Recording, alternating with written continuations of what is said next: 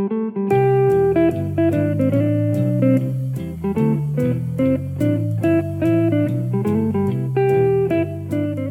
welcome to Ona, Ross, and Carrie, the show where we don't just report on fringe science, spirituality, and claims of the paranormal. No, that'd be the worst podcast. In this show, we take part ourselves. Yep. When they make the claims, we show up so you don't have to. I'm Ross Blotcher. I'm Carrie Poppy, and if I forget what the words are or mess them up even slightly, I don't know what's happening. You look confused there, but you did well. Thank you. We are back to talk. Who are you? I'm all right. Who are you? Who are you? I'm Ross Blotcher. I just said that in the intro. Oh, you did? Oh, okay, sorry. See? Now you've messed it up. It was perfect until then. Oh my God. Okay. So we're back to talk about Bob Larson again. You know, we've got so much to say about Bob Larson because he has so much to say about himself. And demons. Yep. I don't know if we'll ever run out of material. Maybe this is just the Bob Larson podcast now. Yeah, you called him prolific earlier, and boy, that is the word for him. He is nothing if he is not prolific. Other people are amateurlific compared to him. He has written so many books. Oh, my God. It made so much audio. I don't think he's quite at L. Ron Hubbard level, but if he goes long enough, he could. That's a very good point. Yeah, I think L. Ron Hubbard would probably edge him out on output, but L. Ron Hubbard was one of those kind of penny a word writers back in the day, so he had a good head start. And there's some evidence he was also using pills to get there. Whereas I don't think anyone's made that claim about Bob. Cool, cool.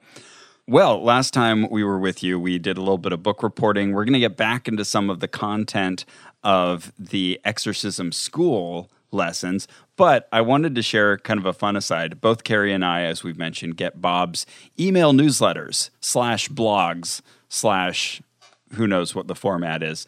But I was drawn to one recently. The subject line was the rhetorical question, is the Biden family cursed? You open it up and it just says, no. And of course, the first line of Bob's missive is, Joe Biden is cursed. I thought this would be fun to share just because. Yeah, I haven't read this one. So he says, Joe Biden is cursed. That's not a political statement. It's my analysis as an exorcist. He's not the first president to live under a curse. For decades, the Kennedy... was said to live under a curse. The Kennedy was said to live under a curse. The Kennedy. Famously the only Kennedy. There are more than a dozen untimely deaths associated with the Kennedys. Here are the ones most remembered. He talks about Joe Kennedy, JFK's older brother, who died in World War II when the plane he piloted exploded. Mm-hmm. Speaking of which, this was in a really interesting mission related to the effort to stop Hitler from getting the atomic bomb. Oh, okay. There's a really cool book called The Bastard Brigade by Sam Keane that I highly recommend that tells that story in detail. Anyways, then he mentions that in August 9th, 1963, I actually didn't know this, Patrick Bouvier Kennedy died. He was the first child of then President John F. and Jackie Kennedy, I guess in the White House. And he only survived about 2 days. Oh, I think I remember reading about this. I didn't know that. Very sad. So that's part of the curse. Something happened on November 22nd, 1963, involving JFK himself. I think he was murdered, yes. Yeah. 1968, Robert F. Kennedy was shot and died the next day. 1984, David Kennedy, son of Robert Kennedy, died of a drug overdose. 1997, Michael Kennedy was another son of Robert who died in a freak skiing accident. 1999, John F. Kennedy Jr., his wife and sister-in-law were killed in a plane crash. 2011, Cara Kennedy, only daughter of Ted Kennedy, died of a heart attack at 51. The granddaughter of Robert Kennedy died by suicide in 2019. Okay. And this extends to this year in 2020. Maeve Kennedy Townsend McKean, another granddaughter of Robert F. Kennedy, and her 8-year-old son Gideon died in a boating accident. So okay. I mean, we are getting many generations outward from the center of the wheel. How many, Carrie? How many? But I wonder, like, how many this entire set would encompass. How many Kennedys we got? Is this really that big of a slice or not? I don't know. Right. And some activities are more dangerous than others. Skiing, plane trips. Yeah, that covers a range. Being president. Indeed, that was an occupational hazard in that case. So that was in a span of some 76 years that all of those curses inhabited. He says, is it over? Well, if the last one was just in April this year, I guess the Kennedy curse is still with them. They need Bob Stat. He should offer his services. Yeah, no kidding. If he hasn't already. So then he says, well, what about the Bidens?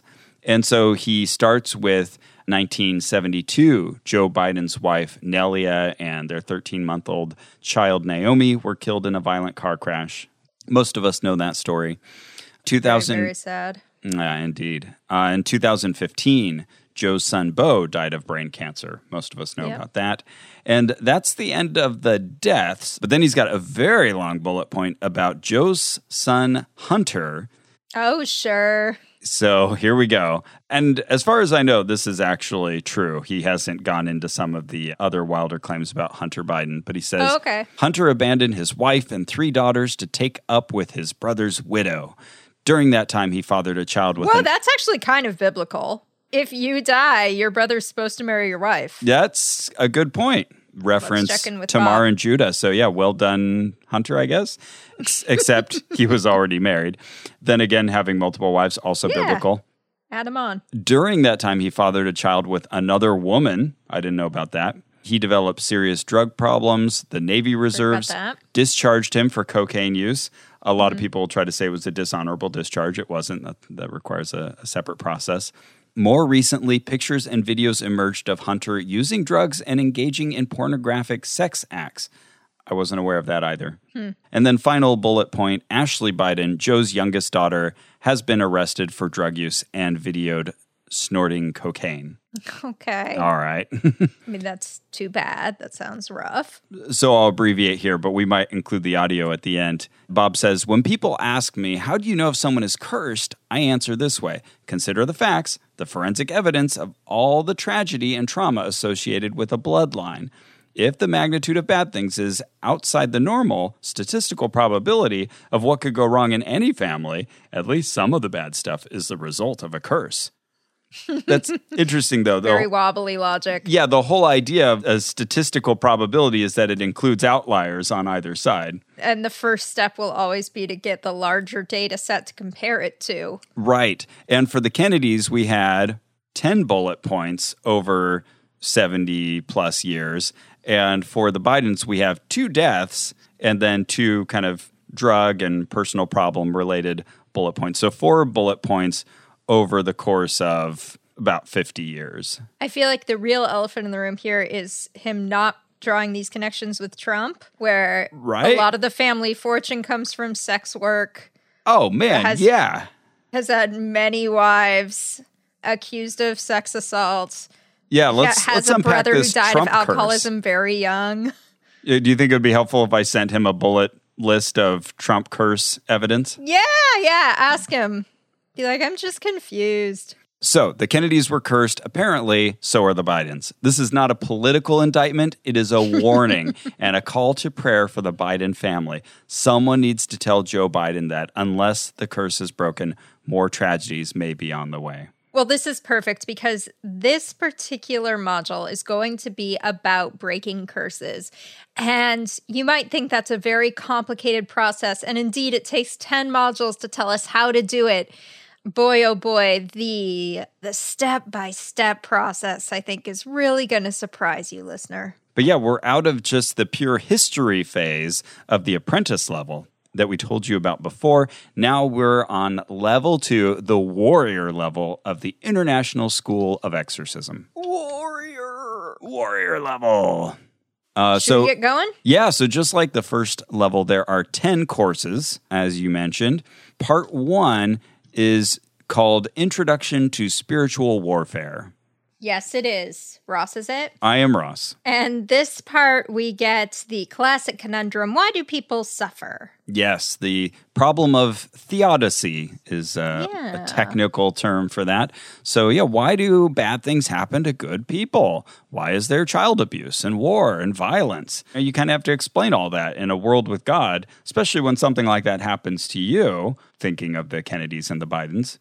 You have to say, okay, well, supposedly I'm walking in God's ways. Why did he do this to me? Or did someone else do it to me? And did he prevent it? Could he have prevented it? And so that's where I would say religion has to do a lot of its heaviest lifting and coming up with explanations. And Bob has them for us. He does, and they seem to be satisfying for him. So another question, we're going to find out, why does Satan have power? Mm-hmm. And like you said, why doesn't God stop Satan then? Even if Satan does have this power, can't God step in at some point? And Bob admits, when these problems happen in your life, and if you don't adequately address them, that can lead to a loss of faith. It can lead to anger that borders on blasphemy. And it can fuel, this is really bad, skepticism, agnosticism, atheism, and doubt. In that order. Yes. So everyone's actually born innocent and protected from evil, says Bob. But anyone in authority, whether that's someone in our lineage or someone in our current life, can give Satan permission to harm us. This is interesting, and it has a certain internal consistency to it, but it does feel very uniquely Bob. Actually, it feels a little inconsistent to me in that if you can have intergenerational curses, then you aren't born innocent. It has to be sort of ingrained in you, right? Yeah, these things live alongside you. I mean, original sin is very common for most Christians. The idea that, you're born with sin. That's why you need Jesus' sacrifice and forgiveness. So, he has these kind of... It's almost the equivalent of epigenetics, where, you receive your genetics from your parents, but there's all these environmental conditions, specific contingencies and happenstances in your own copying events, your own cell replication that introduce mutations or genetic issues that are related just to you and can then propagate and follow you throughout your life. I would say kind of in a similar way, Bob believes that you inherit just the natural original sin from Adam and Eve, but you also get these localized effects from the family demons and curses that are being passed down. I think Bob would say that's not only an analogy, it proves him right, because I just heard him in a podcast interview from a couple years ago saying the epigeneticists are proving his thesis right. Oh, wow. Certainly he does make connections, and he's talked to demons who say that they can manipulate DNA, and he seems to have bought into those particular messages from those demons because he's found them consistent with whatever else he's using. Very confusing to believe in DNA, but not evolution, but... Ooh. Whatever. Yeah, good luck with that. I assume he looks at kind of very limited data sets to maintain those two separate ideas. I got to say, I do like the way he laid out this problem, and at least the seriousness that this does need to be addressed and explained, because if you just try to brush it away, as many Christians do, that will be seen rightly as a cop-out. Mm-hmm. And I kind of like that he admitted that intellectual people are going to need more and a more thorough explanation. Though his explanation is not any more satisfying to me than the others, but... But I think he's trying to introduce, certainly something that's consistent with his whole theology that incorporates demons. I think he's done kind of a good job of incorporating that. But it's not the normal answers you get from most Christians, which would be, well... Evil is in the world, and we live in an imperfect world, and all of those bad things that happen are just natural consequences of us living in a fallen world. And you gotta have free will. Free will, exactly. And then when good things happen, that was God. He definitely stepped in, changed things to make things better. When you get out of the hole, yes, that is God helping you. So anytime there's an upwards trend in the chart of happenstance, that's attributed to God. Anytime it's downward trend, then it's just, that's coincidence. That's happenstance. That's the natural world. Whereas Bob, I think, would more actively say, no, we can suss out when it's the real action of the devil. One of the associate pastors at the church where I grew up, a Presbyterian church, gave a talk where he was talking about why bad things happen to good people, and he kind of laid out more or less the standard argument, the one you and I just discussed. And then he said, though, to be honest, the much harder question to answer, and the one people seem to not really want to ask me until the 11th hour of the conversation, is, okay, fine, then why do good things happen to bad people? Uh-huh, yeah. That's the corollary, and that's equally interesting. Now, I personally, I don't know if I believe in bad people with a capital B, but... That rhymes with P. That stands for pool. But... what about then the people who, at least in that moment, are not acting so ethically and somehow get rewarded for it? Right.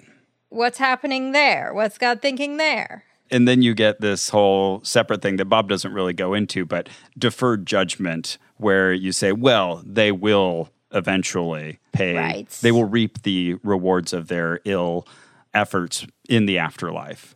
Right. They will be headed for some serious strife. So one thing that he frequently harkens back to is Job, the story of Job, because I think that bears real theological weight. That story, which is one of the oldest in the Bible.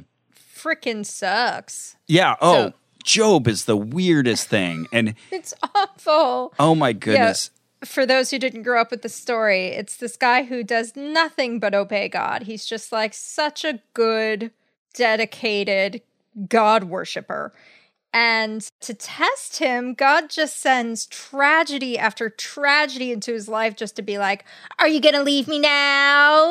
Are you going to finally disobey me? What do you think? Like, gives him boils on his back, kills family members, sends terrible weather to his zone. And what's really horrible about it is that all of it starts with a bet between God and Satan, Lucifer. Oh, does it? I didn't even remember that. Okay, so this is where it's really weird, and it kind of stands out because it gives us this theological peek inside of the mechanics of good and evil that you don't see elsewhere in the Bible. And that's why people pick this thing apart endlessly. Everyone's got their take on Job and what it really means. But it starts with Satan gaining an audience with God. Like, he comes up, you know, and he's allowed to come before the throne and talk to God. And he says, look at that Job guy. Sure, everything's going great for him. He's blessed. He's got kids and a loving wife and his health. If you let me afflict him, he would curse your name. And God says, right, I'll take your bet. So go ahead, do your worst to Job. Poor Job. It wasn't anything he ever did.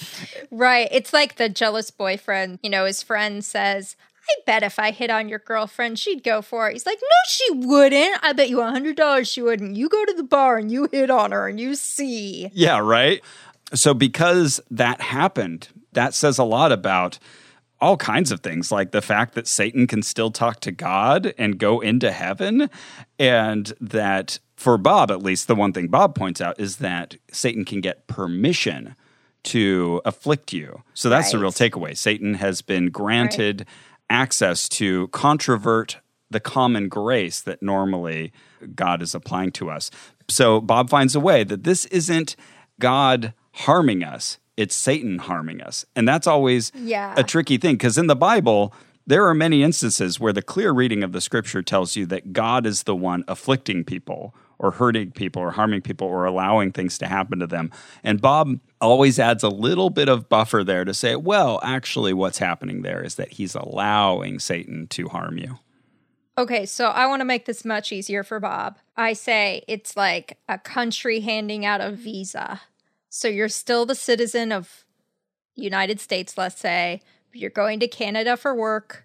Canada says, okay, as long as you abide by the laws and strictures of our country, you're kind of citizen E for a minute. Mm-hmm. And the U.S. goes like, okay, but over time, he's still our citizen. You get that? Yeah, we get it, That's the analogy he needs to go for. Okay, I like that. Bob. And the one stricture that God gives to Satan, just a step too far, would be to harm his person, to kill him. Don't do that. He can kill everyone else around him. Which Job would probably... welcome at that point. I remember even as a Christian reading that and thinking afterwards, all of Job's children die in this horrible accident, and God gives him new children. And I think that's not like fixing things. You killed off these individuals and now you're giving him new ones, and that's the same? That's terrible. Like, When you're watching someone's fish and they die and you just replace them. Yeah, right. Well, what about those original children? Notice. Are they just really that disposable?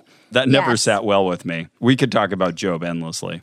Anyway, Bob lets us know that the demons also know these rules about who they can and can't affect and how they can get kind of a purchase and permission on your life.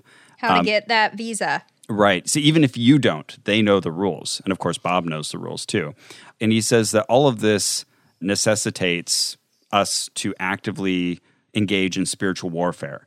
And he shares a bunch of Bible verses kind of talking about putting on the armor of God and fighting the principalities and so forth. So he sums it up. We need spiritual warfare. One, spiritual warfare answers classic questions about the seeming inconsistency of God's love and mercy. Two, if given the right, Satan can circumvent the grace of God and attack mercilessly. Three, a cursed bloodline enables the devil to do inconceivable evil. And four, we must actively wage war on the devil and be willing to wrestle him to the mat in victory. So there we go. He's made the case for kind of why there is evil and a call that we need to be active in fighting it. And I'd say that's all pretty biblical. Yeah, he's got his own spin, but yeah, for the most part, it's well supported. And I don't know, the Bible is spookier than a lot of people want to talk about it. I think Bob embraces its spookiness. Absolutely. So Unit 2 is called Exorcism, A Contemporary Perspective.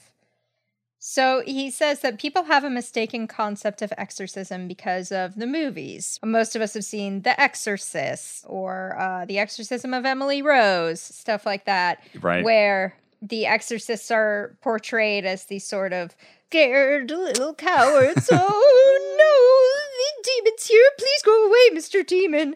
Right.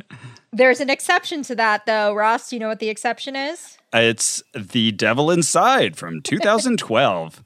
Because Paramount film. Because Bob himself served as a spokesperson on behalf of Paramount, which he's mentioned in a few places. Yeah, it's interesting. Like, he doesn't say he was a script consultant or he was there on set.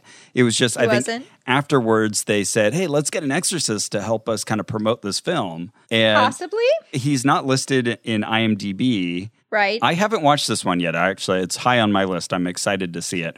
Okay, I've seen it. What'd you think?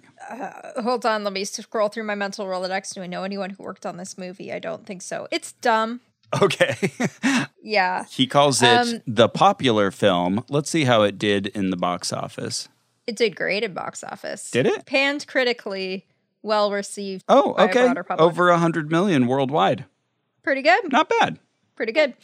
Now, here's what's interesting. I was looking at this, too. I was thinking, okay, what does that mean? Is he a consultant or what? Yeah. It seems he wasn't. Okay. I found, a video of him sort of being interviewed about what he thought after the movie, and he's referring to the script writers as if he's never really heard of them. So, yeah, pretty sure he was never involved in pre-production. Okay. The only place I could really find him drilling down on the specifics here was a blog from 2012 where he said that Paramount paid his ministry a small donation so that he would be an official spokesperson, but he's not actually okay with the movie because they do a bunch of swear words. I was going to say, rated R film recommended by Bob Larson. Right. Well, I couldn't find anything from actual Paramount even saying his name. So I wrote to the head of PR at Paramount and asked him if it was true, but today. Oh, okay. So we'll see if they respond to that. We'll let you know. Yeah. Fascinating. So I guess that means Bob can be bought to promote your demon film. Not a bad idea. Might be worth the money for a little donation to his ministry. I wonder how much they gave.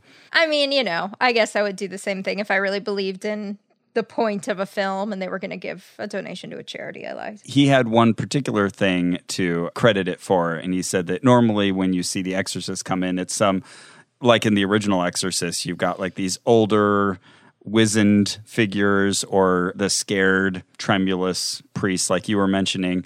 He liked that they had young, hip clerics who were really passionate about exorcism. He thought, well, that's good. That's what we need is young blood. Yeah.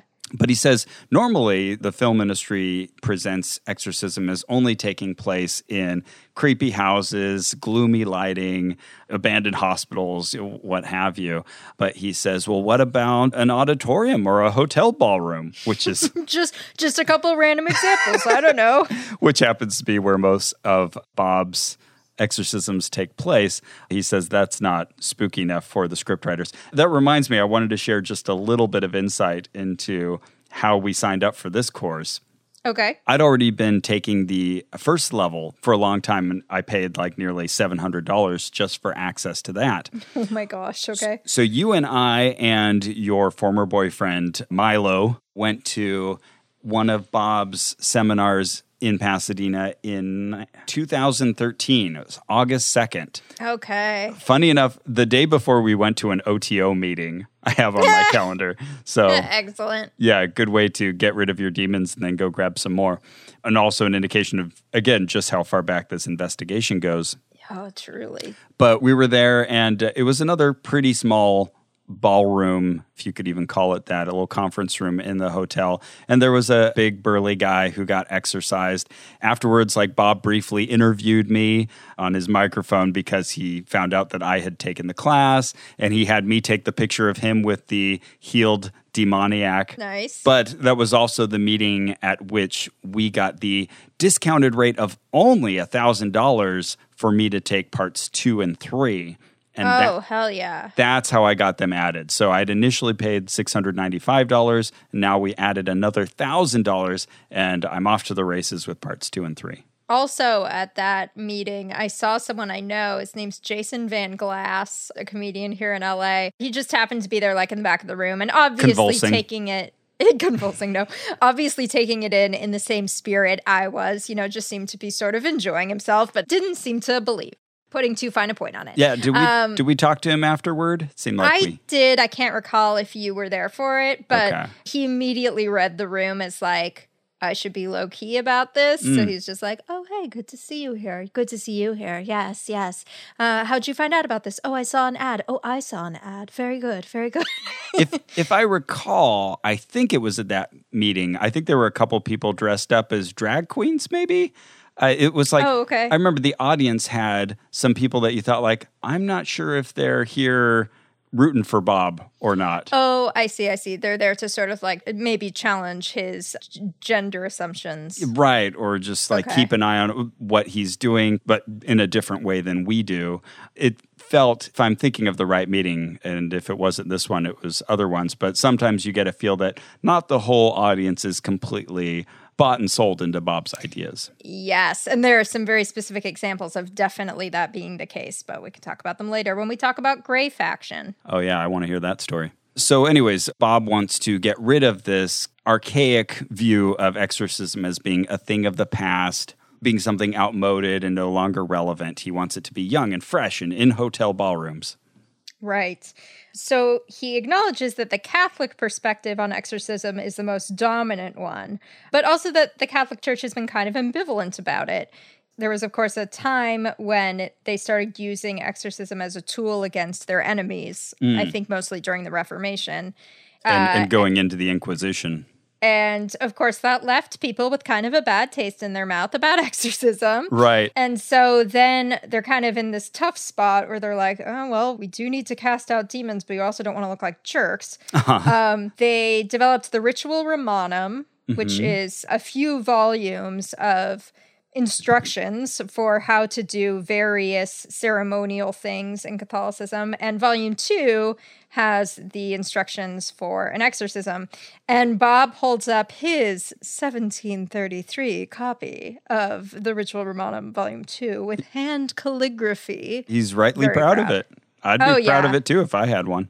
Me too, but it's a very show and tell moment. Oh, where, sure. Like, he's in the middle of copy and then he's just like, and here's mine.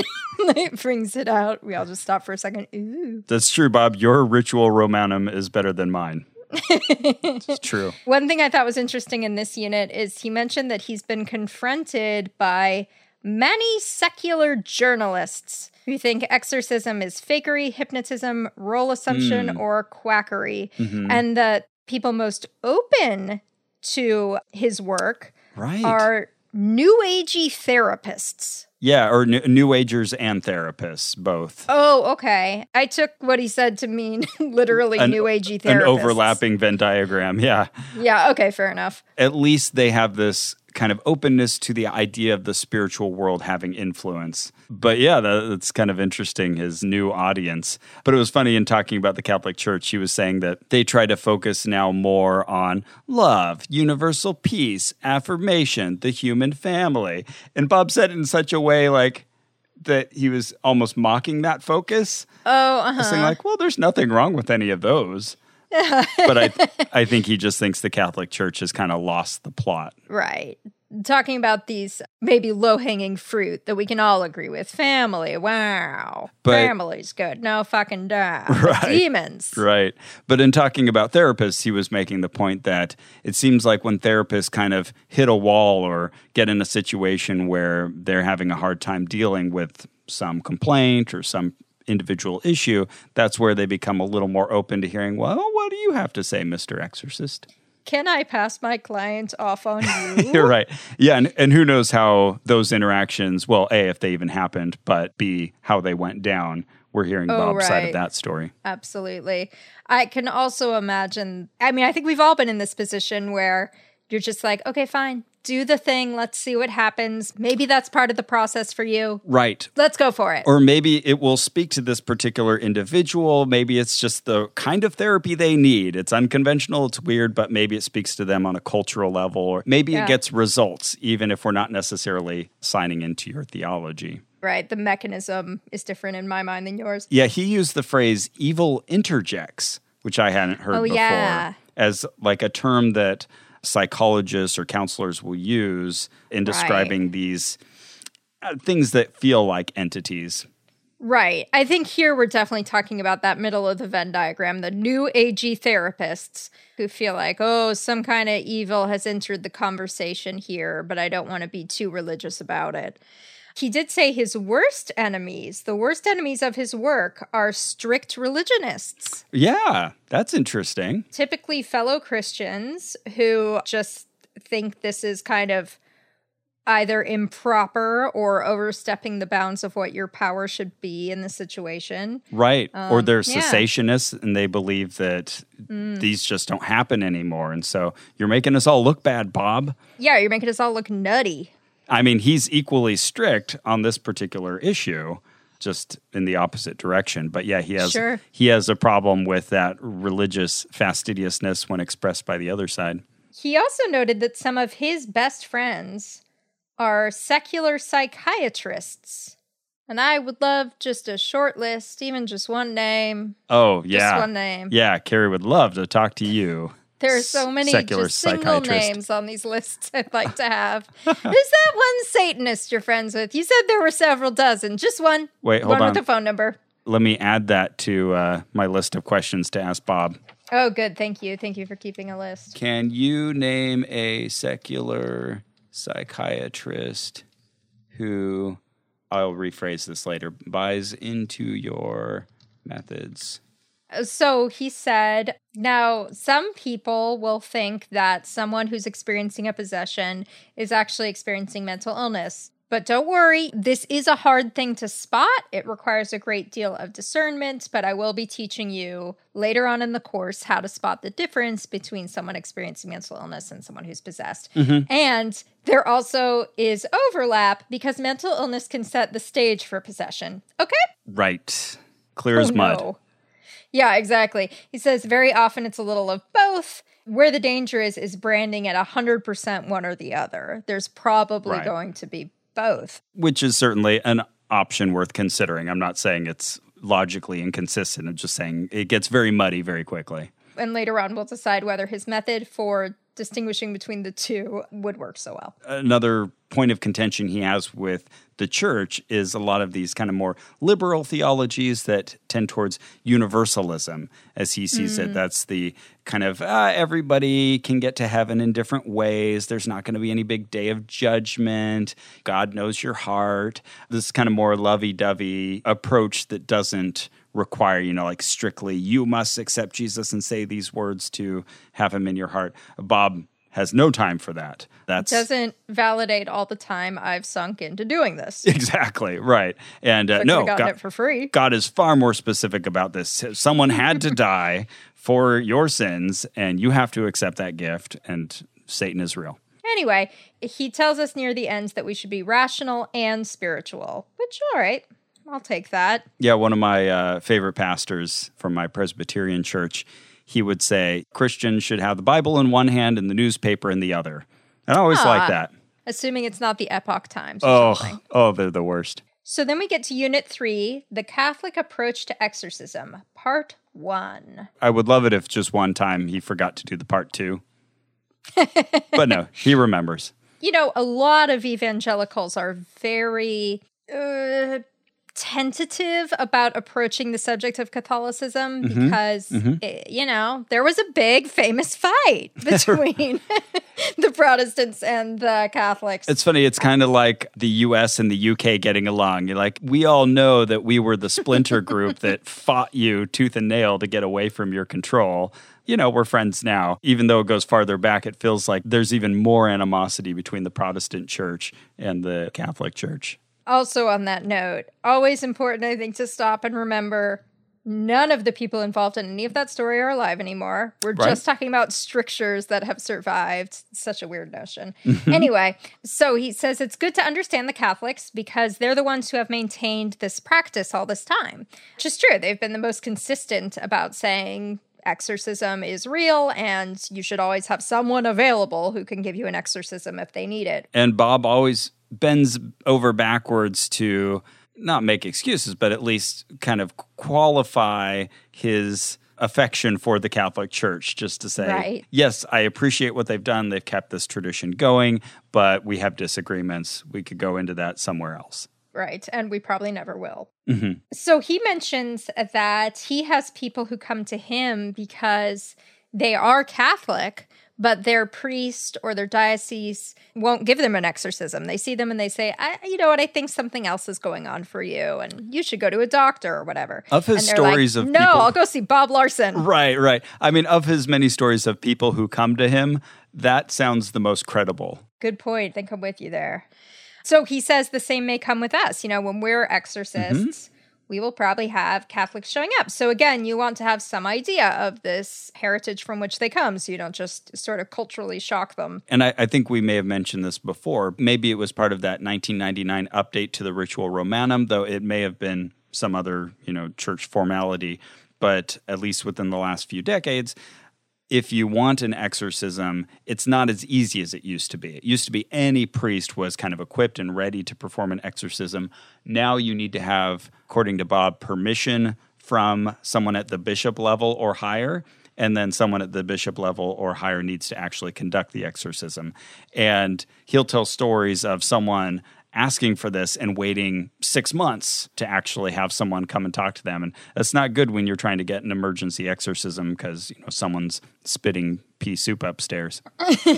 Yeah, I think that sort of quieting down you're referring to started in actually the 60s during Vatican II. That's when the Catholic Church kind of had a huddle and said, okay, listen, the wider world seems to think we're a little kooky. What can we do to save our image? And one of the determinations they came to was like, let's quiet down the exorcism thing. And then in 1999, that got kind of codified into an updated Ritual Romanum. And though Bob might take exception with some of the specific miracles that Catholics claim, he likes that they're officially open to miracles, that they believe in miracles. And so he talked about the water at Lourdes, you know, where many people go to receive healing. And Bob was cagey about that. He said, I don't know if they're actually getting healing, but I like that they believe in miracles. Boy, the water at Lourdes, that's a whole murky thing, if you will. Yeah, we should go there, get some water. I'll go there. Yeah. I'll go there. Maybe bring a nurse with me, but I'll go there. So... Bob explains how evangelicals usually spot demons versus how Catholics usually spot them. So with evangelicals, he mentions 4 basic categories, though he nods to there may be more things as well. So the first is difficulty or torment while reading the Bible. Yeah, that's interesting. So like, already I'm like, okay, that was me. Like there were plenty of times where I was like, oh, I don't know about this. Oh, God, this seems bad. Interesting. Okay, because the way I interpret Bob saying that is that you actually have like physical difficulty getting the words out, like even reading or comprehending, or not just like taking issue with it, but like someone gives you a Bible to read and you can't say the words, which encourages me because I still read the Bible plenty and it makes perfect sense. That's interesting. I bet he would accept both definitions if he needed to. Sure. Number two, feeling a hindrance while worshiping.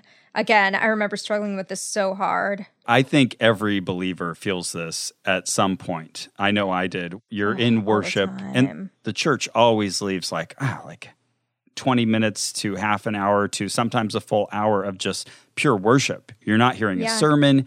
You're listening to praise music. And this was a time for the mind to kind of wander and start thinking about problems in your life and where God falls in all of this. And there are certainly times— What are the ingredients of mayonnaise? Yeah, sometimes you start thinking about lunch. But I remember that, thinking of these kind of theological problems and things not fully making sense during a worship time, and that feeling especially— like sacrilegious or something. Yeah, feeling very guilty for having those thoughts. And so if I had Bob in my life then, and maybe even I did have a bit of this in my mind, I might think, oh, that's a demonic influence, or maybe a sign of me not being right with God that I'm having these thoughts. Interesting. So for me, it was, well, what is worship supposed to feel like? I'm singing to God. I'm saying he's good. Mm-hmm. Is that worship? If I sing a love song to someone, am I worshiping them? Is there some essence I'm supposed to feel of worship that's supposed to be happening in me? And am I feeling it? I don't think so. Is everybody else around me feeling it? It looks like Cindy's feeling it. I remember bringing this up like in small group, and some of my friends would kind of be like, oh, I don't know. And it just seemed like— uh-oh, I am alone. But looking back, I'm like, they just weren't a tortured thinker. You know, they were just like, I'm supposed to stand here and sing, da-da-da-da-da, cool, did the worship. Yeah, hey, good with God. Whereas I'm a tortured thinker. You know, now I think of it, and I think of like the way we talk about love. You know, so many people say these things that I think end up being really harmful for some people, like, oh, if you meet the right person, you're just going to know. You're going to know right away. And, oh, God, you'll know for sure. If it's real love, oh, my God, you know it. The first set. That's like so horrible. Right, because then you're left with all of these subtleties of life and feeling like, maybe I feel 20% closer to what you're describing. Right. I mean, I really feel like I love him, but maybe I love him about as much as my sister, but then like I want to kiss him as well. I don't know. What is that? Yeah. All these things are subjective states that we try to put way too fine a point on. Right. Anyway. They can work really well for people who maybe don't have that tortured mind, or those emotions or feelings do come to them easily. I think of like the burning bosom for the Mormons. You know, for some people, maybe that's a really easy thing. I think for many former Mormons, they would say that's a lot harder to feel. So, yeah, I'm with you in the torture category. Maybe that's what the Mormon woman pose is. She's like clamping down the heartburn. Oh, my bosom is burning. Exactly. I need some Prevacid. That's exactly it. Okay, so the third way to spot demons in the evangelical church is the urge to sin or having blasphemous thoughts. An urge to sin. I mean, come on, everyone struggles with that. Yeah, and he throws in overwhelming despair, depression that leads to thoughts of suicide. I mean, that's number four, What a thing to lay on top of all of those other doubts and questions you're already having. Like, oh, I'm failing God. Oh, no, my relationship with him is bad. Let's focus on that instead of my problems. Oh, I know, that's terrible. Okay, but how do Catholics spot them? So, he didn't make a very clear delineation here. I got the impression that maybe Catholics would take those four things into consideration as well, but would add some others too. So aversion to religious symbols, person who doesn't want to be near a cross, doesn't want to be touched with holy water, doesn't want to see a priest. And this is where Bob gets into why he uses a cross. And he says he used to not use a cross, and he thought that was just kind of showy and silly. But then he watched a Catholic exorcism and how effective the cross was in getting a reaction from the demon. And he said, wow, if this person can use it and it seems to get a real reaction out of the demon, It seems like a great tool, and why am I not taking advantage of it? Then also holy water. Bob uses holy water. And so he had to kind of then explain to all of his Christian Protestant cohort saying, oh, no, I haven't gone Catholic. It's just these actually work. Just for the listener who's still sort of working this out in her head, you have to remember that the person receiving the exorcism knows what a cross is, knows that supposedly demons are not supposed to like them. So her reaction may be more culturally invoked than even she realizes. Right. This is such a situation where you kind of hear Bob describe these interactions. And for me, you know, I'm holding this alternate explanation in mind, like, well, if we look at this as kind of a form of theatrics, we can see how the holy water being aspersed on the person, the cross, the anointing oil, the Bible that he hits people with, all of that just kind of plays into the stagecraft. But yeah, of course, Bob has a slightly different vantage point. I just thought of a really easy way to test Bob. Go to one of Bob's things and bring some other book that's dressed up as a Bible and just some non-consecrated water. See if it works just as well. Right. Go out there and join them and use them. The cover's a Bible, but the inside is a thesaurus. Sure. Pick your own book, listener. You listeners, let us know on Twitter. What book would you put inside your fake Bible? Is it Moby Dick? What is it? It should probably be something fairly long. But his explanation is that all of these symbols are just outward expressions of our internal faith. Of course, that's what really needs to be there. He also says with Catholics, possessions tend to fall into categories. So there's haunting, there's tormenting, where a demon just kind of has it in for you, but maybe isn't inside you. Obsessions, where demons make you fixate on something. Oh, yeah. And then possession was another category of possession. Confusing. But he said evangelicals and Catholics both struggle with how to handle these exorcisms. I think is quite accurate. It's interesting. Also, he denotes the Catholics believe that you have kind of a different categorization of possession, that animals or even objects can have demons within them and can be addressed with prayers of deliverance or liberation. So that's definitely something different.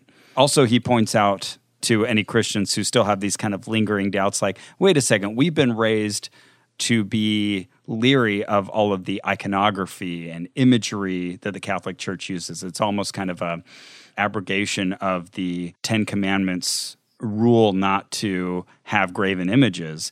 And Bob says, well, look, Protestants have pulpits and altars and rails and dancing and banner waving, robed choirs. Even some of them will blow shofars, these ram's horns. So he says, you know, we've got our own accoutrement as well. So let's not lose sight of that. Yeah, total fair point. It's very easy to see things from other cultures, for example, Bob, as spooky and strange and imbued with strange spirits, and forget that we have our own cultural signifiers. For example, if you want to take a look at Bob's book about the New Age, you can read about how pretty much every single Eastern symbol is evil. Yep. Any other culture's precious symbols and artifacts and instruments even are bad. Bad and scary because they give him the heebie-jeebies. Right, whereas ours are totally good. But he says one thing that the Catholics and Protestants share is that they both are hesitant to admit just how common demonic attacks are. And, of course, demons are not Catholic or Protestant. So when the rubber hits the road, it doesn't matter because they don't believe either of those things. They do respond to your beliefs, and that seems to be kind of an interesting point. And that's why they respond to the presence of the cross or the holy water, that Bob believes that they'll kind of take on the spirit in which it's presented, and they'll respond accordingly. Okay, so I was just thinking, evangelicals say all you have to do is believe that Jesus died for humanity's sins and you'll be saved. And that if you add anything else to that, no, that's bad. Right. The demons believe that much in this theology. They know that Jesus died for humanity. So they should be Christians. Right. I think they're just in a separate category. They're not covered by the grace covenant. It doesn't apply to them. They are not descendants of Adam and Eve. Jesus did not die for them. They had their chance. They made their final decision when they left heaven with Lucifer. Right. Okay. I don't know if I buy this. Yeah. I'm starting to think this all isn't right. Just like I want to teach a great ape to sign, "Can I accept Jesus into my heart?" and see what kind of answer they get. I would also love for someone currently afflicted by a demon to try as the demon to plead with Bob for salvation. Help me accept Jesus. I want to be back in his good graces.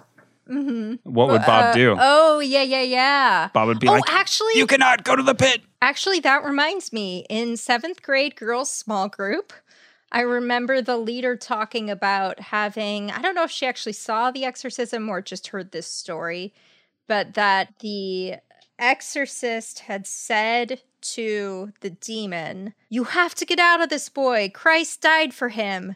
And that the demon said, "For him, but what about for me?" Oh, and then shit. Left. Yeah. Oh, wow. Yeah. Okay, well, I kind of got my wish there. Yeah. But not with Bob. You know, the woman who ran that small group was very cool about actually dealing with tough questions and sometimes being like, "Yeah, that's a stumper." Ah, okay. But without the added action of deflection. Oh, I'll put that on the shelf. Someday I will ask God when I get to see him. Right, exactly. She would just say, yeah, I got no answer. Yeah, that is shitty for that demon, right? I agree. Good for her. I think that's something really important for adults to model for children. Just I don't know. That's a good question. And then if it's something you can look up, hey, let's look that up together and have that sharing moment. I just like it when an adult is able to tell a child, like, meh, beats me. No idea. I'm dumb. I'm dumb as a rock. What can I say? Now you've taken it too far, Carrie. That's what I'm going to start saying to my niece, Sunny. Alicia's daughter. I don't know, Sunny. Fucking idiot. No fucking clue. What can I say? No, you didn't get the right takeaway, Carrie. No, I know the right takeaway, and it is that you want a new bra. I hear ya. Oh, yeah, Carrie. Tell me about bras. How do I get one?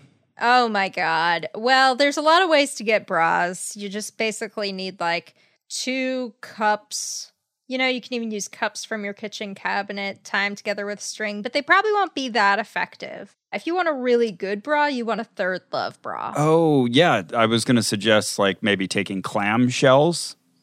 Yeah, that's one way. From a clam and tying them. But you know what? This sounds a lot more convenient. It sounds maybe higher quality, less scratchy. Yes, won't fall right off your chest immediately. Mm-hmm. I have a few Third Love bras. They're very comfortable. They're great t-shirt bras. But then they also have them up to, like, the thing you'd wear under a ball gown. You can get it all. Right. They also have half-cup sizes. If you're in between, let's say you're kind of an A, but you're kind of a B.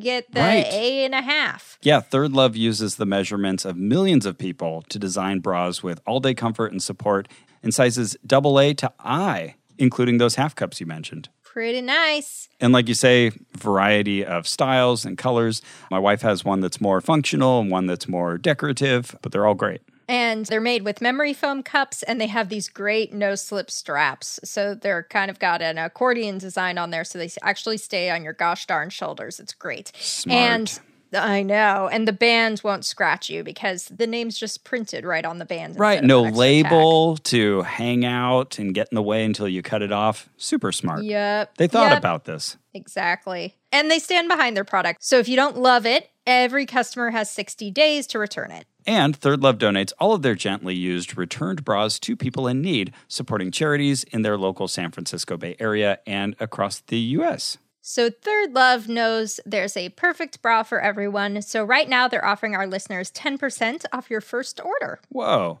Go to thirdlove.com/ohno right now to find your perfect fitting bra and get 10% off your first purchase. That's thirdlove.com/ohno for 10% off today.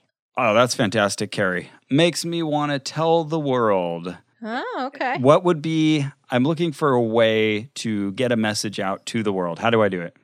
Well. Any ideas? You have this podcast that you're already talking into. Okay. Or what else you got? I guess you could do skywriting. Oh, hire like an aerial billboard to send a message. Yeah. Yeah, though those get pretty expensive pretty quickly, right? And have a very limited character count. and carbon footprint. You know what? Okay. I think I have the right answer for you. Okay, yeah. What about a website? Oh, my goodness, that's perfect. That's exactly what I'm thinking of. Yeah? Yeah. Oh, excellent. Because I could probably blog or publish content there. Oh, yeah, absolutely. You could promote your physical or online business or your podcast or how much you like bras. What if I want to announce an upcoming event or a special project? Can I do that on a website? Oh, you can absolutely do that on a website, but you can especially do it on a Squarespace website. Is it okay? Do you know about Squarespace? Squarespace. Oh, yeah. They're the best. They have beautiful templates created by world-class designers. They have powerful e-commerce functionality. They present a new way to buy domains and choose from over 200 extensions. They have 24/7 award-winning customer support. Why didn't I think of that? I don't know. It sounds like you're really well-versed in Squarespace, so I'm not sure why you let me explain all that, but no, I think that should be your top choice, especially since you do so many things with your life. You know, you're a producer, but also an instructor, but also a record label and a furniture maker and a graphic designer and a studio and a spa and an athlete and an interior designer and a lawyer and a financial service operator and a consultant and a healthcare. I am most of those things, but if you, listening, are any one of those things or for whatever you do, check out squarespace.com/ohno for a free trial. And when you're ready to launch, use that offer code, OHNO, to save 10% off your first purchase of a website or domain. Hell yeah. But while we're on the subject of messages in writing, I have one right here for you that I printed out on this mimeograph. Okay, can you hand it to me over the Zoom call? The Zoom. Oh, I got it here. Okay, it looks like this is, it's a Jumbotron. Mm-hmm. And it's a message for Tom from Colton and Rajan. Yeah, what does it say? It says, happy 30th birthday. Let's have a party after COVID. If I were Tom, I'd be touched. That's great. But I'm not, so I feel neutral about it. Boy, you know, I feel like there's so many things I've said after COVID's done, I can't wait to do X, but I haven't made a list. I feel like I should start keeping a list. Yeah, I feel like we're all going to have to put our heads together and be like, okay, so you guys go to the movies on Monday. Mm-hmm. We're going to go to mini golf on Monday. Tuesdays, R through Z's get to go to the bookstore. Okay. Yeah, right? Yeah, okay. I'll be hiking on Saturday at 6 a.m. You can start at 9. Right. Just so we don't all flood the world. Happy birthday to Tom. That's awesome. 30, the big 3-0. Yeah, dirty 30, as they say in The World According to Garp. Ah, that's what they say. Well, Carrie, while we're looking at Jumbotrons, I actually have one here for you. Oh, okay. Let me give it to you. Boy, we should have just kept our own and read them both, but okay. So send it on through the Zoom. Made more sense. Here you go. I'm feeding it to my camera. Oh, excellent. Oh, I love this paper, Ross. This is beautiful. Yeah, that's 80 weight paper. Oh, no wonder. Very thick. Nothing but the best. Thank you so much. Oh, okay. This is a Jumbotron for a podcast. I love podcasts. It says, What They Believe is a documentary series asking members of different religions about their spiritual lives. Nice. Creator, host, and avowed atheist Franklin Crawford has sat down with a Messianic Jewish pastor, a Wan Buddhist reverend, a master of Jediism, and many more. And so you can get beyond the Wikipedia page to hear people speak about their faith. If you want to support this series, you can visit whattheybelieveseries.com. Mention this Jumbotron when you donate any amount, and you'll receive an interesting fact as thanks. Oh, probably an amazing fact. I hope so. That's fantastic. Well, we appreciate you coming here, and it sounds like you are definitely down with the kind of conversations that we enjoy. Just don't talk to Bob Larson just yet. Yeah, please. We're covering what he believes. But yeah, fantastic idea for a podcast, whattheybelieveseries.com. All right, so Unit 4, Catholic Approach to Exorcism, Part 2. Whoa, who would have seen that coming? We did cover a little of this in our conversation from the last unit because some of it deals with Vatican II. But this starts with some history about how the Catholic Church changed its approach to exorcism. Of course, during the Reformation, they had used exorcism to silence their critics. They went, whoops, bad. or I guess around 1999, they started saying, okay, let's avoid all the sensationalism with the exorcisms. And in particular, let's not make them big public events. So don't do them in your masses. Don't have big audiences for them. This should be sort of a private affair. Yeah, despite what Bob does with all of his exorcisms, clearly he's not in that camp.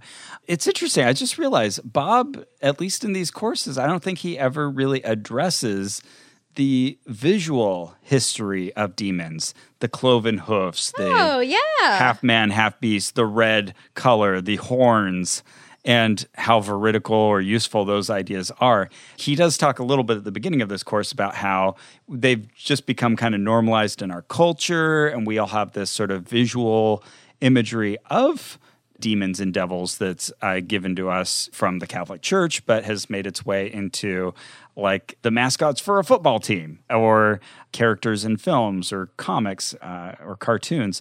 Yeah, I kind of think that's interesting now that Bob never covers the iconography and the visual stylings, because I remember hearing as a Christian that, well, God is not a white man with a beard, as much as we like to visualize him as such and use the he pronoun for God. In the same way, the whole idea of the pitchforks and the red skin and the glowing eyes and all of that doesn't necessarily come from Scripture. That's all just kind of artistic convention. And you can look at specific artists throughout the years who introduced those little pieces that we now interpret as a demon. Descriptions in Dante's Inferno and the paintings of Hieronymus Bosch and William Blake. They've all kind of created this kind of cultural understanding of what a demon or even an angel looks like, kind of like Haddon Sundblom making Coca-Cola posters gave us the Santa Claus that we all now. So I would love to talk with Bob about that and see kind of just how much he's delved into that. If not, we should talk about that ourselves. And do demons look like anything? Do they have masks? Do they have personages? Yeah, can they take bodily form? Do they change a human form so much that it's recognizably demonic? These are good questions, Carrie. Thank you. Because in the last unit of this course, in Unit 10, I think he sort of nods to the idea of them sort of being amorphous, even gaseous. So, that's interesting. He also hat tips to someone named Father Gabriel Amorth, a Catholic that always promoted exorcism, just tirelessly was like, nope, this is real. We need to not be shy about it. And what a perfect name for a chief exorcist. Yeah, definitely. Amorth. He was called the Pope's Exorcist because JP2, John Paul II, was into him. He also highlighted a very early pioneer in exorcism, kind of in the days of the Reformation era. He recommends a book called The Vatican's Exorcist about Girolamo Menghi, who lived from I've heard of that name. 1529 to 1609. He did research of early church documents and pulled together a lot of the information that was very useful in putting together some of these later documents in the Ritual Romanum. And Menghi advocated for warranted exorcisms. And he even kind of generated a list of signs of possession. I thought this was pretty fun. So these are 5 ways to identify that an exorcism may be taking place. Maybe you encounter someone and they're speaking in a language unknown to the host person. Oh, that's something that happens all the time in churches. You might have a demon. Yeah, and I guess where do we draw the line for what is a language? But I kind of assume this to mean like German or Italian. Yeah, exactly. And then the person swears up and down they don't know Italian. Right. Yeah, yeah, exactly. If someone just spoke to me in Spanish and then was like, I don't speak Spanish, I wouldn't be like, demon. I'd be like, liar. Yeah, exactly. Like, are you sure you didn't study that language for a few years in high school at least? Can we get someone who actually speaks the language to affirm that you're really speaking it? Right, yeah. This is an opportunity for more questions, but okay. Number 2, revealing knowledge that could not have been known by the host person. Mm-hmm. So this kind of reminds me of spiritualist readings as well. Like, I knew that fact. I knew your mother kept her locket in the box on the shelf. I knew that. Yep. Yeah, lots of Teresa Caputo there. Totally. And also stage mentalists do that. Mm-hmm. It's a learned skill. Sure, but okay. Yeah. Also, right. If there was supernatural happenstance, maybe that might be one way of detecting it. Another sign, and this one, I gotta say, has some merit, supernatural strength. Oh, okay. Feats of strength, like you would do at Festivus. And Bob said that he's seen this in his day. And I always say, okay, you record everything, Bob. Where's the recording of that? And if it has been a long time, how long? Why that long? Why? Did demons stop doing this in the 70s? What happened? Yeah, exactly. Yeah. Again, more questions. We're full of questions.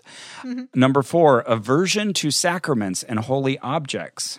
All right. And this 5th one, Bob even says is incredibly rare, but he says he's seen things that might qualify. The vomiting of strange objects. Oh, cool. And this tells me it might be something that was, I don't know, cool or fashionable to do in the 1600s. It reminds me of like the lady who birthed all the rabbits, you know, and kind of found essentially a magic trick way of making it look like. I don't think I know that story, but okay. Oh, yeah, that's a wild one. That would take me way off topic, but it's a pretty fun story of this. A woman in the 1700s, I'm pretty sure, who was claimed to have given birth to a bunch of live rabbits.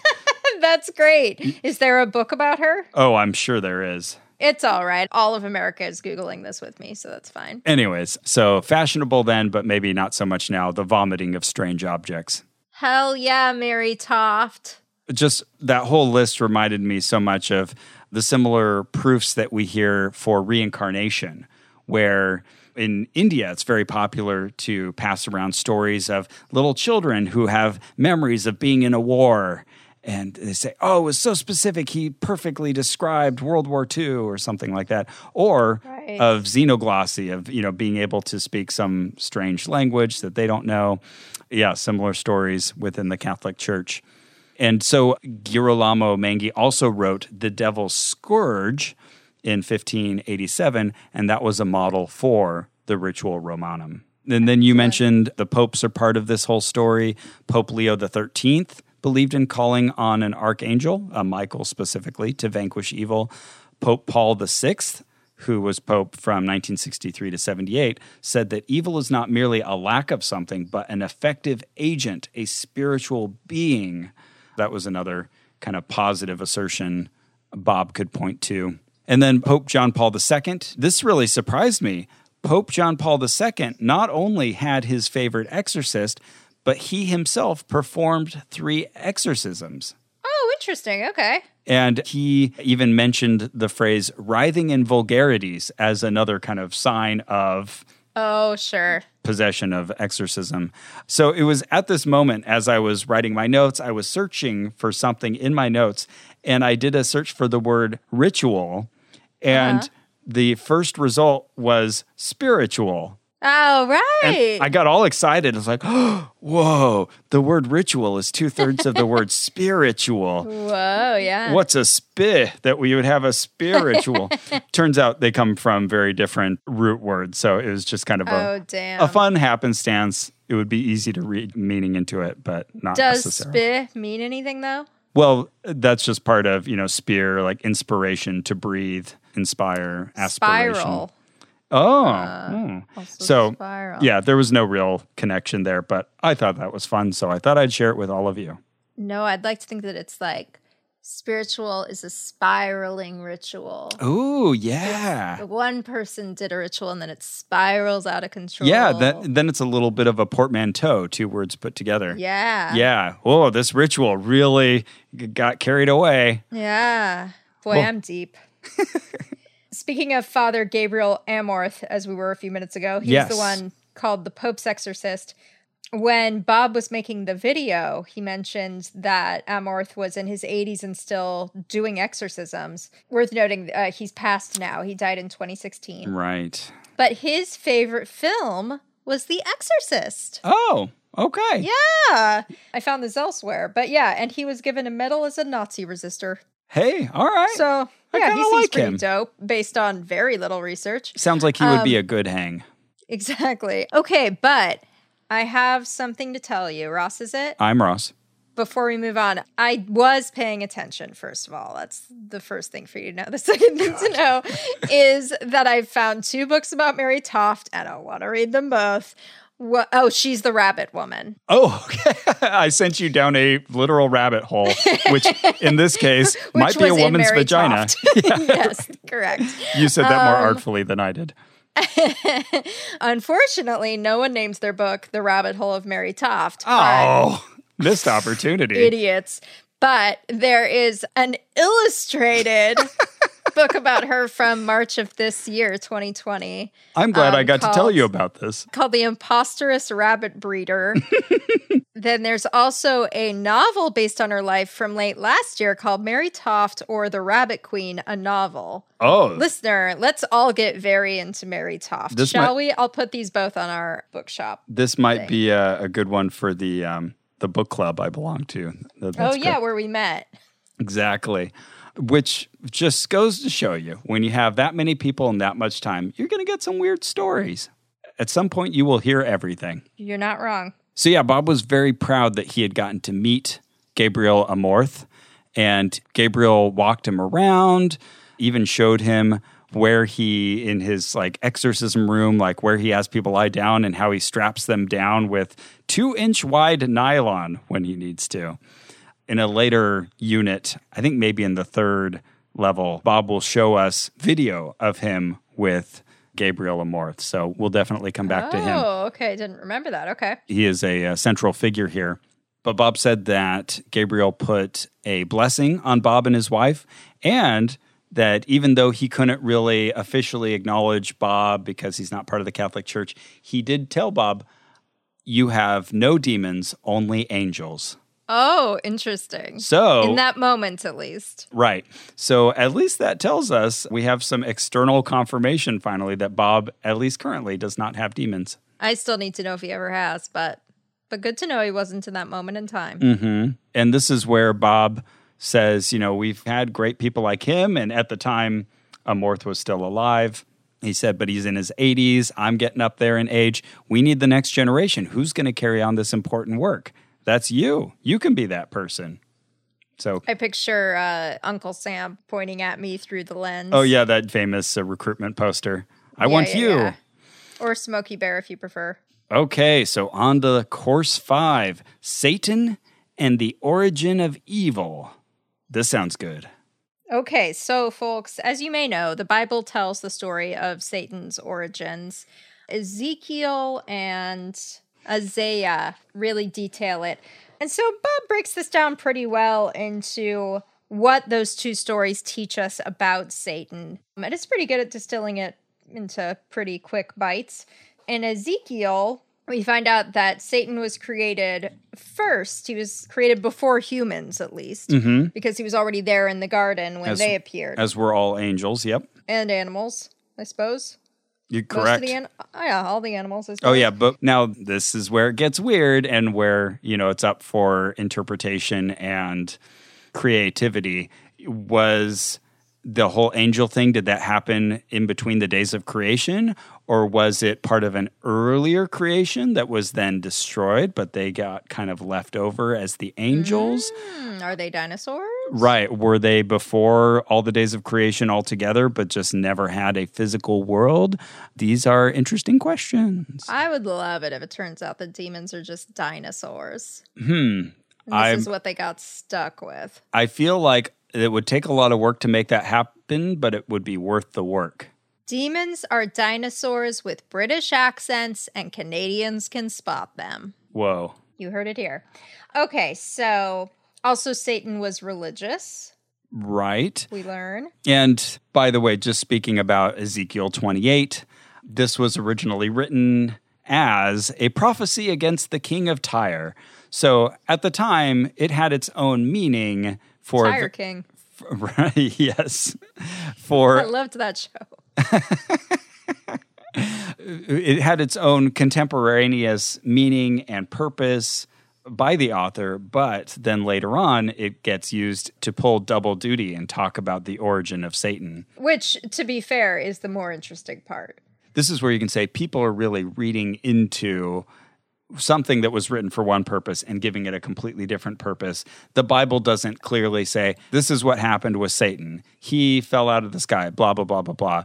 It's something that is written for a different purpose in kind of metaphorical language.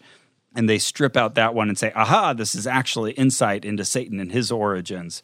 So just so you know, the Bible doesn't have like a clear Satan origin story. It's all sort of supposition and reading into something written for another purpose. But all that aside, yes, Satan was also a dope-ass musician. Mm-hmm. Apparently he was stellar at various... Yeah, I like to think he played the banjo. I feel like Bob overstates the case. But yeah, he apparently played some kind of flute-like instrument. I like a flute and everything, but I'd like him to play the banjo. He was a cherub before he fell. Yeah, and don't think of that as like the little chubby angel with its butt showing. We're talking about cherubim. That's a mighty warrior angel. Don't picture the copper tone, baby. Don't picture it. Don't look at that in your mind. He was in God's presence, of course, before the fall, duh. Yep. He was glorious and perfect and in obedience to God. He was beautiful. He wasn't this ogre with a pitchfork. Yeah, but where was this? Bob kind of, I think, pitches it as being in Eden, which is really weird. None of this lines up, the whole... angels living in Eden and then humans coming in. I don't think that makes any sense. Oh, yeah. I just assumed this was all in heaven and then they kick Lucifer out. Yeah, I guess so. But I guess heaven has streets and structures and I don't know. It has stuff. None of that makes any sense. Yeah, it's like a kingdom of its own. That's right. And then he was in Eden as the snake, which is also kind of a later idea. It wasn't originally believed that the snake was Lucifer or Satan, but Revelation sort of clinches that deal, and then the early church really tied the identity of the snake to Satan. Genesis doesn't make that as clear. Yeah, he was just a serpent. Just a shitty snake who wants you to have knowledge. Just a, you know, neighborhood garden talking snake. The last couple points from Ezekiel are that Lucifer was wise, but that wisdom became corrupted. And then, of course, that he was cast out of heaven. Yeah, and there's also some weird little note about him having fiery stones. And Bob... Ooh, my friend Davin has that. I hear it's really painful. Yeah, he didn't really know what to make of that. You walked among the fiery stones. Oh, right. Yeah, and also Bob makes a big deal out of the fact that they list all of the precious stones that he was adorned with, and there's 9 of them, but it's only 9 out of the 10 that a high priest would wear on his ephod, you know, this kind of breast decoration that contains all 12 stones representing the tribes of Israel. So Bob felt there must be some kind of significance there, but wasn't ready to speak on that. Which is interesting, because when I read that passage initially, which is very beautifully written, I pictured Satan being sort of underneath the mantle of the earth. And so he's covered with all the precious stones, meaning he's covered by stonework that makes up the earth, which I thought was sort of beautiful imagery. Like you're covered in gems, you know? Oh, yeah. But nope, Bob says, nope, that's not what that means. And I say, okay, well, you're the boss. Oh, yeah. I should mention he does say that he came before Adam and Eve, but he can't be sure from the reading if Satan was the first angel created, but it's possible he was. Right. And I forgot an instrument. Satan also played the timbrels, which is like a tambourine. Oh, not hard, Satan, but good for you. I'm sorry, all you tambourinists come at me. I'm sure it's very tough. Okay, then Isaiah has more details about Satan. They add 7 details, though a couple of them are kind of redundant from our first list. The first is that Lucifer fell. The second is that he was a son of God. Oh, yeah. Bob's got to be very careful there. Like, but he's not like Jesus. He's not like the Mormons say. He's not a brother of Jesus. He's just like a son to God. He's not definite article, the son. He's not begotten like Jesus. So he had to make sure to clear that up because many cults try to make Lucifer into God's son. He was self-aware, so he could sin. Kind of a social climber. He wanted to get more power. That's me editorializing, not Bob. Sure, yeah. He wanted to rule heaven. which sounds like part of the previous point, but okay. Yep. He was the original Antichrist. Interesting.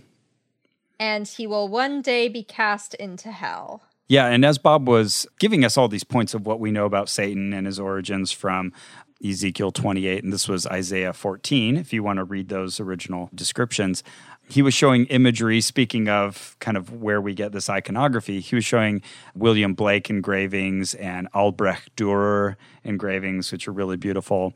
It's just interesting to think about kind of the visual history of where these ideas come from, and that Bob clearly uses. So, since his fall, Lucifer became wicked and evil and dark. He became a tempter, unclean. He targets believers to destroy God's good work, and he disguises himself into an angel of light. Mm-hmm. Bob gives us a lot of names of the devil from Scripture. He calls him the accuser, adversary, angel of the bottomless pit, Apollyon, Beelzebub, Belial, the devil, an enemy, father of lies, murderer, old serpent, power of darkness, prince of the world, prince of the air, ruler of the darkness of this world, Satan, serpent, spirit that works in the children of disobedience, unclean spirit, the wicked one, and others. It was a very long list with all the little scripture references. In the Bible, there's nothing that's like really clear about Satan. Everything is inferential and taken from little snippets out of context. So it's always until Revelation. Yeah, that's true. But even then, you've got this language of the beast and the dragon, and you have to say, wait, is that Satan or is that some other entity? So there's always a ton of conjecture applied in trying to get anything concrete about the devil. So just always keep that in mind. I will. Bob also has a list. He says the Bible's very clear about the devil's purposes. And Bob lists out his actions, again, with scripture references. He says that Satan's all about afflicting believers, destroying God's work, distorting scripture, turning people away from God, initiating evil, seeking worship, for himself, of course, disguising himself, misusing scripture, and taking advantage. So yeah, it sounds like a pretty bad dude, this devil character. Thumbs down. Thumbs down. Hold on, I'm gonna give Satan a Yelp review. It's gonna be thumbs down. Okay. My good friend Lindsay the other day referred to the Better Business Bureau as Yelp for old people. I thought that was so funny. Ding. Or maybe Yelp is the Better Business Bureau for young people. Young people, yeah. I mean, that's not an unfair comparison because businesses do make changes based on Yelp reviews and trying to keep those positive. That's true. But there's no regulatory body involved in that. It's all kind of bottom up influencing. And Yelp bans pretty much in the Better Business Bureau. Oh, really? Yeah, it's just like an independent company that does this thing, collects complaints. Got it. Okay. Well, then, yeah. Somehow I saw it as more official in my mind. I think a lot of people do. But yeah, the basic story here about Satan is that he started out as great, glorious, powerful, beautiful, and impressive, just the bee's knees. But then he fell. And mighty was the fall. Indeed. And you have to ask yourself, where did that come from? There had to be that kind of first sin. Who introduced that? Was it in his nature? Did God create that? I will leave that for you all to theologically ponder.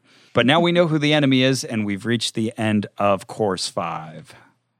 Clap, clap, clap, clap, clap, clap, clap, clap, clap, clap, clap, clap, clap. Yay. Okay, that was exciting. Next time, we'll take you through the rest of Level 2, the warrior level. So I hope you're all feeling somewhat equipped, that maybe you now have a belt with a sword hanging from it, and maybe an individual pauldron covering your shoulder. But we're going to give you the rest of the armor of God next week. Okay. Okay. Now I'm probably caught up. Carrie's like, where is Ross going with this? I did not understand, but now I'm there. We will equip you with the breastplate of righteousness. Put on the full armor of God.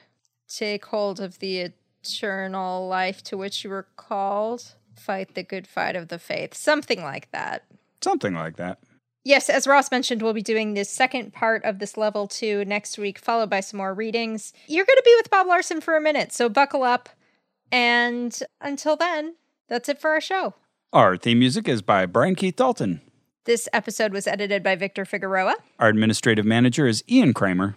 You can support this and all our investigations by going to MaximumFun.org/join, Join. And thank you for even thinking about doing that. And especially thank you to all the people who support what we do and make all of this possible and help us feed our cats and dog. And boyfriends. I wasn't going to talk about that on the show, but okay. You have boys who are your friends. Absolutely. And you can also support us by leaving a positive review on Apple Podcasts or Overcast or Spotify or Better Business Bureau. Yeah, that's right. If you are of the proper age, please call the Better Business Bureau. Tell them how great we are. And tell a friend. We really appreciate that. Carrie mentioned bookshop.org. That's another way you can support us at bookshop.org/shop/ohno. That's where you can find books that we've recommended. Oh, I've got a couple I need to add to the list. I've read some good ones lately. We have a separate list just for any books mentioned on the show that we're trying to grow out, and I'll be adding 5 from today's episode. That's very impressive. That's how quickly we name books. We like books. You can also follow us on social media. On Twitter at Ono Podcast, and on Facebook at facebook.com/onrac, ONRAC. And remember, in the words of Bob Larson telling us about Joe Biden, Joe Biden is cursed. That's not a political statement. That's my analysis as an exorcist who deals daily with people afflicted by curses. When people ask me, how do you know if someone is cursed? I answer it this way. Consider the facts. The forensic evidence of all the tragedy and trauma associated with a particular family bloodline.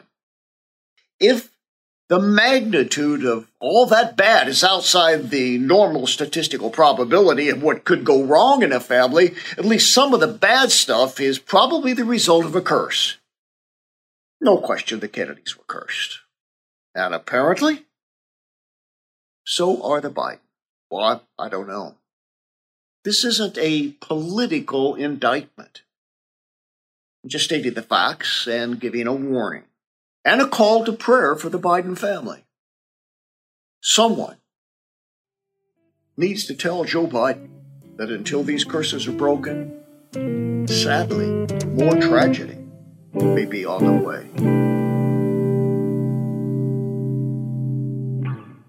Does our podcast deep dive into the weirdest Wikipedia pages we can find? Yes. Do we learn about scam artists, remote islands, horrible mascots, beautiful diseases, and mythical monsters? Yes, yes, yes, absolutely, and yes. Do we retain any of this knowledge? Probably not. I'm Emily Heller. I'm Lisa Hannawalt. We make art and comedy and TV shows and also the podcast Baby Geniuses. For the past 8 years, we've been trying to learn new things about the world and each other every episode. But let's be honest, this podcast is mostly about two friends hanging out, shooting the breeze, and making each other laugh. We're horny, we like gardening and horses, and we get real stupid on here. But, like, in a smart way.